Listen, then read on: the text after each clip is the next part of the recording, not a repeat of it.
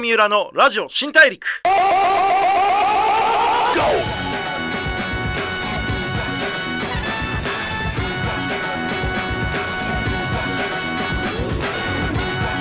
こんばんは。FM93 AM1242 東京有楽町の日本放送からお送りしていきます。ラジオ新大陸。ザ・ブレイクスルーカンパニー GO の代表で PR クリエイティブディレクターの三浦貴弘です。あのー、すげえ胃もたれしてて昼に、まあ、あの別に店が悪いわけじゃないんで、あのどこの店っていうこともないんですけどある有名な、あのステーキ屋さんで、えー今日ちょっとランチ会食的なやつだったんですけどなんかこう目の前にいる人がこうもともと格闘技やってた人でその人にこう食べますよねみたいなこと言われて。ああまあはいみたいになっちゃってこう僕もこう引くに引けなくなっちゃって。なんでかわかんないけどこう平日の真っ昼間から 450g のステーキをこう食ってるっていう。それは胃もたれするだろうっていう、ね、感じでちょっと今すげえ内臓の年齢を感じるというか いい年こいてあのなかなかこうステーキとの向き合い方を考えなきゃいけないなっていうところで今始めておりますが、えー皆さんはねこう昼飯とかね何食ってるんですかね、えーいろいろなジャンルで活躍している方にお会いして、ライフスタイルでの学びやこれ、その方の見せるビジョンなどをお聞きして、リスナーのあなたと一緒にたくさんの発見を重ねていく番組、ラジオ新大陸です。今回はですね、あの、僕もちょっとすごい苦手な分野なんで、この人の話聞いたら面白いだろうなというところで、えー金融教育ディレクターの橋本長明さんという方をお呼びしております。えーどうぞよろしくお願いします。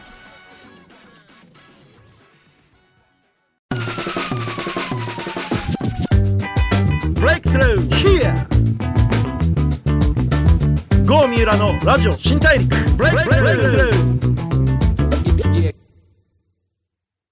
ザ・ブレイクスルーカンパニー GO の三浦貴弘がお送りしていますラジオ新大陸。今回お話を伺うのは金融教育ディレクターの橋本長明さんです。よろしくお願いします。よろしくお願いします。橋本さんすごいこう、金融教育ディレクターっていうと結構こう、硬いようなあ仕事のイメージだと思うんですけど、結構今僕の目の前にいるのは、ちょっとあのラジオなんで見えにくいかもしれないですけど、めちゃめちゃこうカラフルなブローチをされて、はい片耳はグリーンのピアス入ってて、めちゃめちゃちょっとパンキッシュな 感じですけど、今日はよろしくお願いします。よろしくお願いしますはい。橋本さんのね、簡単なご紹介キャリアです。えー東京生まれ、大学卒業後、日本銀行入行、えー日銀ですよね。そうですねはい。日本のこう、札をね、お札を作ったりとかね、やってますよね。えー静岡支店情報サービス局、金融広報中央委員会事務局、調査統計局などに10年在籍し退職。現在は金融教育やブランディングを軸とした講演執筆活動、企業や個人のブランディング、銀行の金融教育企画、運営、選挙課 DJ、伊勢丹の企画など、人や社会が楽しくなり何か考えるきっかけを作る活動をされているということですけれども、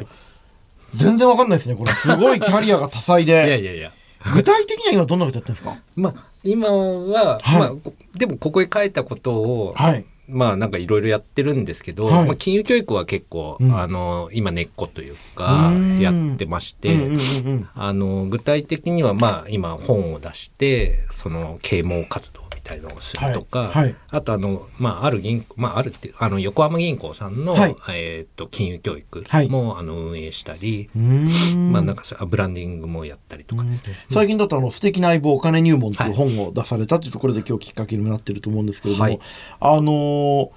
今回ちょっと僕もお金の使い方とか、はい。お金との向き合い方っていうのが難しいなと思っていて、こう誰も教えてくれないし知らないうちにこうお金に巻き込まれて、はい。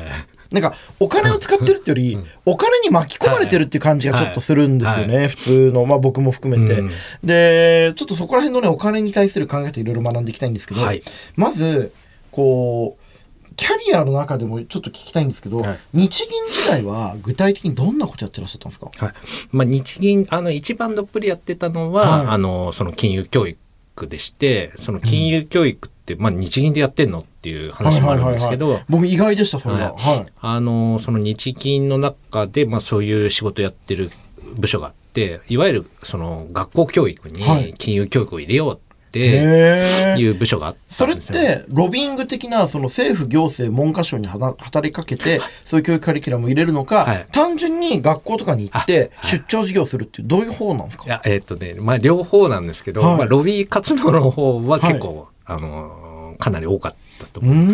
う。で私がやってたのは本当に2003456とかなんかそれぐらいなんですけど、ようやく今年ね、まあ、はいは金融教育が本当に入っったんで、まあそれちょっと後でもしかしたらお話できるんですけど、うんまあそういう金融教育をかなりどっぷりうーん。まあでもそれ以外は広報とか、ブランディングとか、あとまあいわゆる景気判断とか、うういう日銀の広報日銀のブランディングみたいなことやってらっしゃったんですか、ややってました。へえ 日銀にブランディングの部門とかあるんですか、まあ、日銀にあるっていうか、まあ、広報の部署に長くいたので、はいはいはいはい。そこでいわゆる CI ってコーポレートアイデンテはいはいはいはい。ィティ作りみたいのを、まあ、日銀とあともう一個その金融教育をやってるのは別組織なんですけど金融広報中央委員会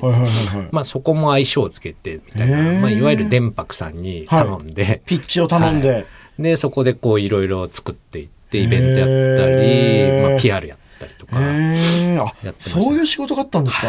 ぜひちょっと日銀のね、担当の方にあの、僕もぜひご紹介いただいて、はい。そうですね。も電白 GO って言われてるんで、ぜひちょっとうちも読んでいただけると、あの、いい提案できるんじゃないかなと思うんですけど、はい。あの、日銀っていうものが多分、こう、うんちゃんと僕も悪の秘密結社みたいな。あんまり出会わないですね。日銀がうまくコントロールしてるんだろうみたいな。電通と日銀がなんかコントロールしてるみたいな 感じがあるんじゃないかなって思うんですけど、はい。はいまあ、僕は電通は当然知ってるんで、はい。あの、実際はものすごく真面目に、そうですね。こう、意外にね、うん。腰を低くやりながらやってる会社ってわかるんですけど、はい。日銀ってはい。具体的にどういう会社でどういう働きを行ってるんですか？まあ、日銀ってあのよくなんだろうな、まあ、普通に比べてあのいわゆる官僚とかキャリア官僚って言われてる、あの役人と同じようにも見えちゃうんですけどあ僕もそうです。今、あの、会社って言いましたけど、はい。会社って印象ないですもんそうですね。ある意味公的機関というか、はい。まあ、半官半民っていう立場で、はい。ちなみに半分みなし公務員って言われてるみなし公務員？はい。であのなんだろう出資も政府と民間で確か政府が49%民間が51みたいな。はいはいはいはい感じで日銀って成り立っていて公務員試験も受けなくていいので、あ別に国一国二とか受けなくてもなれるんですね。ななれるんですよ。普通に就活であるんですよね。はいはいはいはい。なんで私もまああの公務員試験受けれなくても入れるなっていうのはちょっとあったんですけどうんうんうんそれでまあやっぱりあの中に入ってみると結構本当になんか真面目にあのどっちかっていうと役人の人ってまあちょっと人によりますけどちょっと権力志向が強い人とかもいるんですけどなんか日銀の人って本当になんなんて言うんだろうな。割と真面目な人とちょっとこう変わ変わり者みたいな経済学大好きみたいななんか人が多くてなんかあのすごくう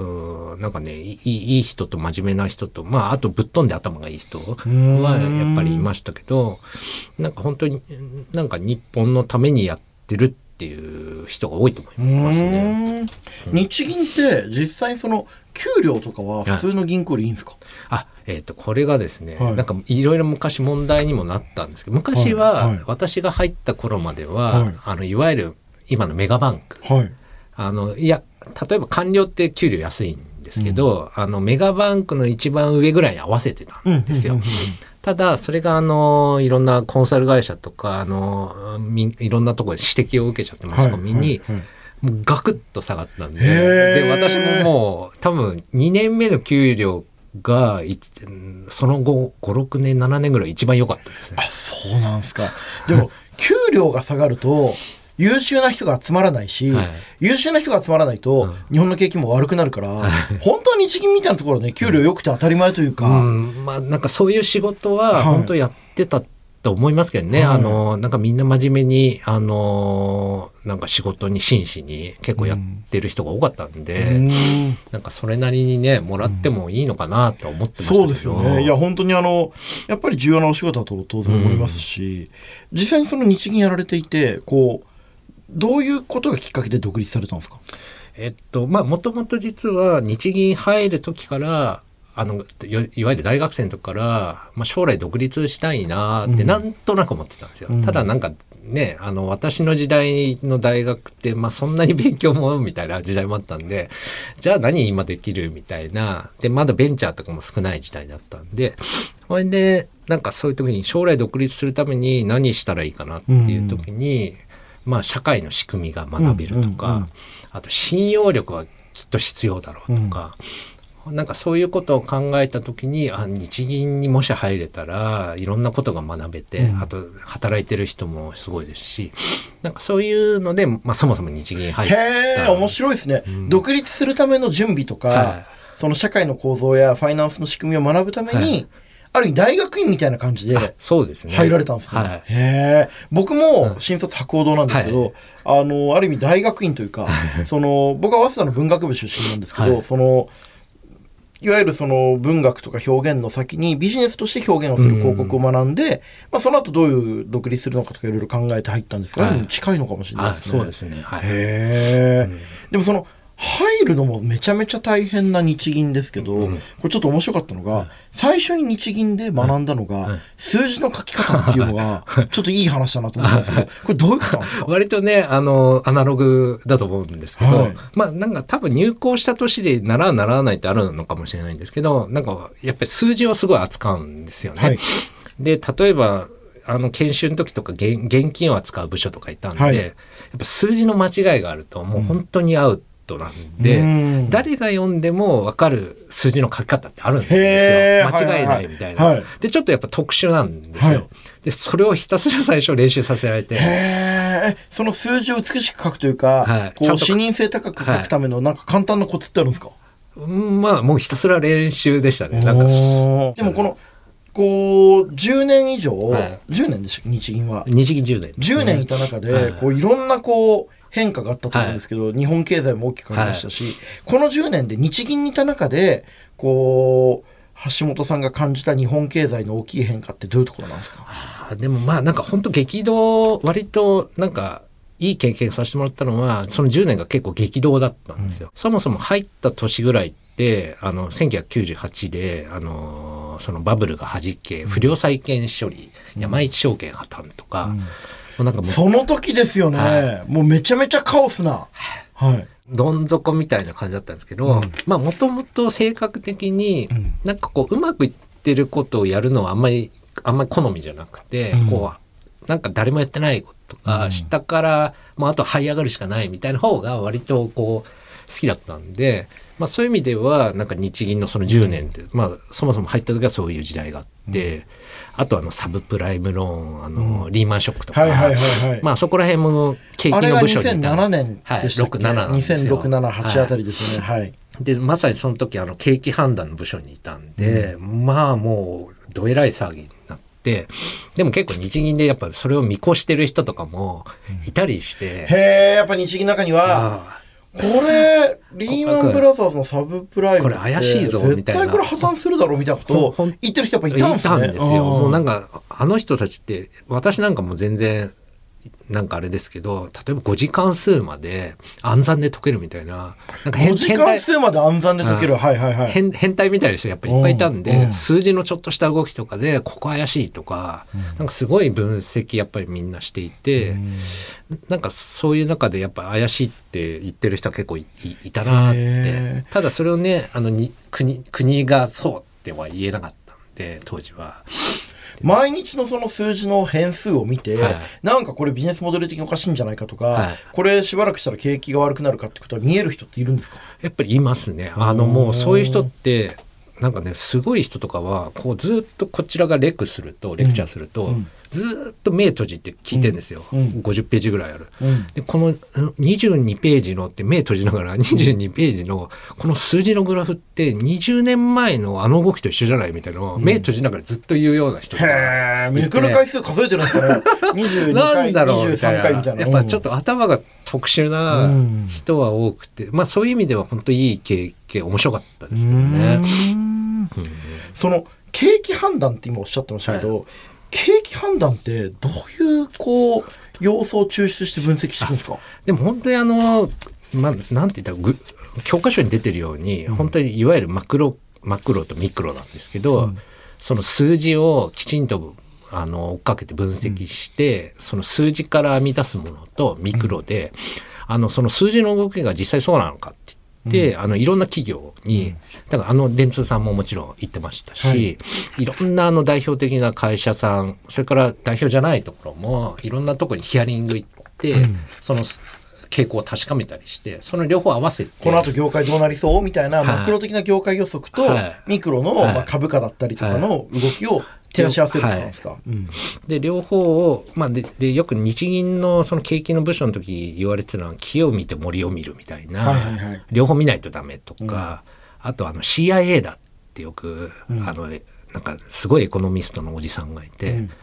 とにかく徹底的に調べるんだみたいなことはよく言われてましたね。その調べるっていうのはどういう情報ソースで調べるんですか？あでも結構ねあの一般的なものでですよね。全部なんか、それこそまず CIA も、その CIA の情報ソースの7割は新聞とインターネットだっていう、もうその一般のメディアを見て、その情報の例えば同じニュースを新聞がどう扱ってるか、立場の違う新聞がどう扱ってるか、その差分によってはい、こう情報判断するみたいなことを聞きますけど、どういう感じなんですか？あもう本当にそのおっしゃる通りで、はい。あのほとんど一般情報なんですけど、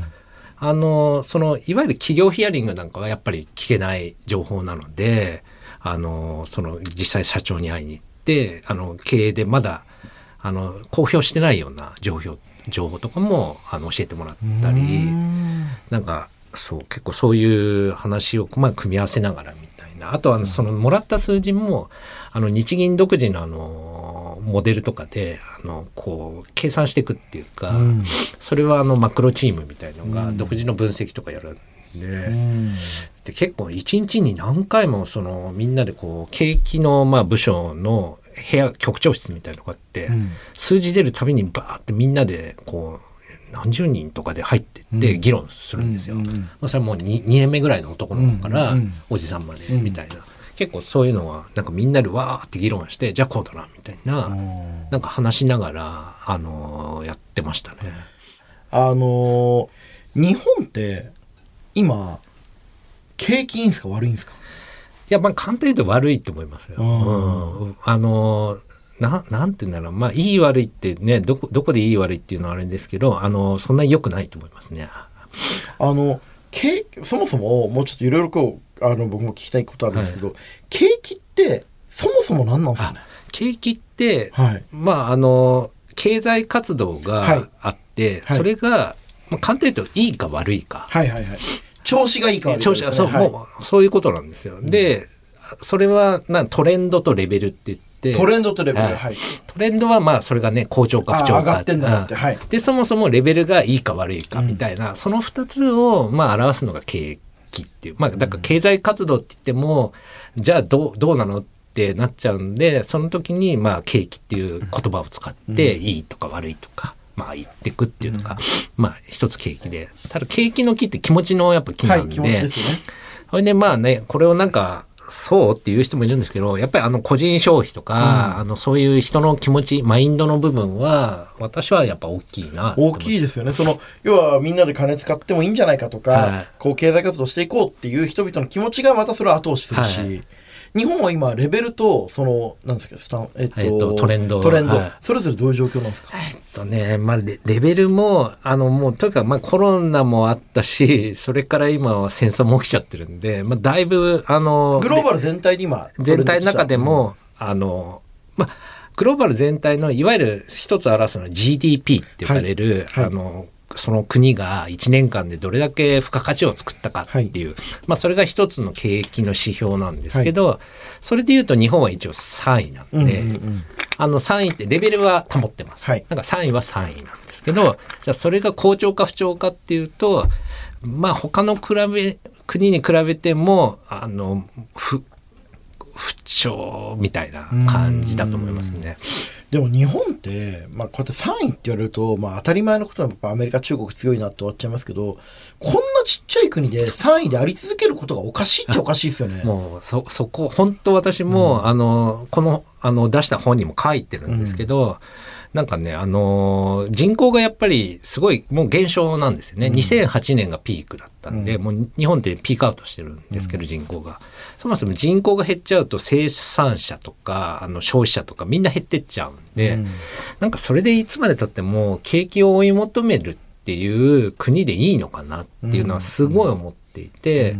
なんか例えばあの文化服装学院とかいろんなところで講座してるんですけど、それもいつもそういうことをやっぱり言っていて今なあのもう一個なんだっけな世界幸福度ランキングみたいな、ごめんなさいね。なんか自分でも、全然全然。あもう。はい。あのそういうランキングがあってなんか GDP じゃなくてもうそっちでいいんじゃないのみたいな、そうするとフィンランドが1位なんですよ。どれくらい稼いだかよりもどれくらい幸福かってことを聞くってことですよね。はい、うん。この世界幸福度ランキングっていうのがあって、で日本まだこれも56位56位なんですよね。うん。ね、やっぱ北欧の国が、まあ、これいろんなあのあの指標が入ってるんで、うん。自由度とか、うん。あの社会的にどうなんだとか、なんかもうこういうふうに寄ってっていいんじゃないかなとは思ってますけどもうんうんうんうんうん。でもなんかやっぱり長年見ていてもどうしてもみんなって多分お金はあんまな学んでないんで、はい。どうしてもこう人生にお金がもうまず必要だ。お金が大切すごく大切だって思うから、あのその政府っていうかあのいわゆる選挙の時に景気を良くしてくれる人をやっぱりどうしても選んじゃうような気はしていて、なんかそうするとやっぱりあの政治の方も、あの目先の景気をどうするっていうのを訴えて、うん。っていうなんか縮図がすごい出来上がってるような、なんか今気はしていて。だからある意味で言うとそのまあ広い家の方がいいみたいなこととか、うん。そのでかい車の方がいいみたいなこととかって、はいまあ、ある意味アメリカから持ち込まれた価値観ですけど、はい。昔はね、あのー立って半畳寝て一畳みたいなものだったりとか、あるいはあのーアメリカの広告でもそのフォルクスワーゲンの広告で、はい。 Think Small っていう、うんうんうん。でかければでかいほどいいっていう時代に、ちっちゃい車の、はい。ちっちゃく考えた方がちょうどいいって素敵な価値じゃないっていう広告が、はい。そういう価値観の逆転を生んだんですけど、そのちょうどいいとか、うんただただでかいよりも、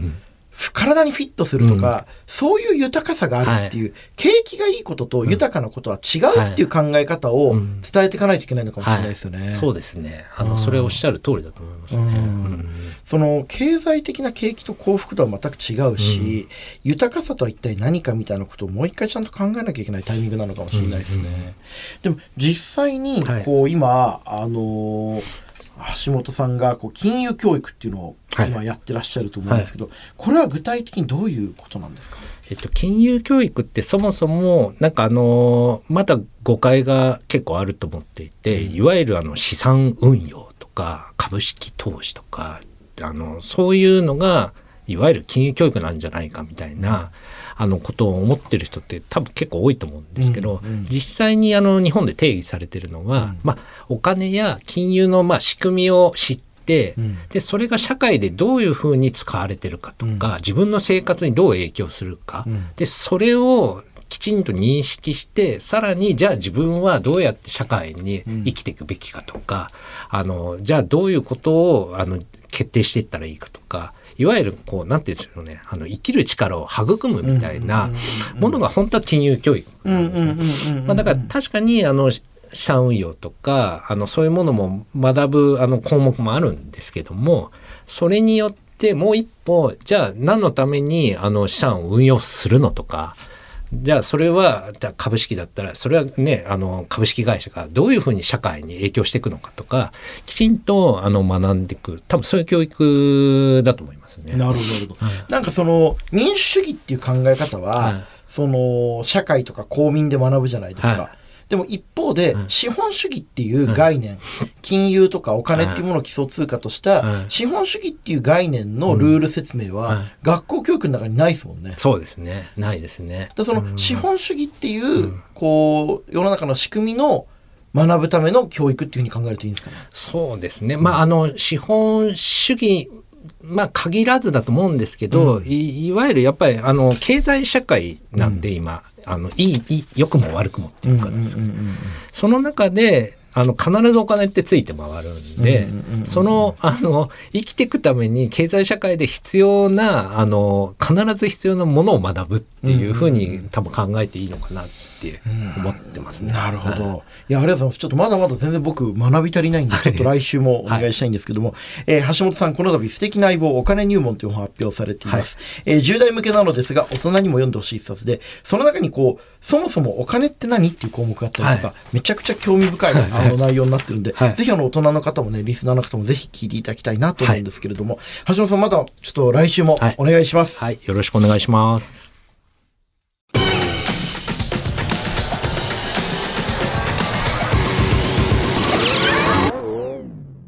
郷三浦のラジオ新大陸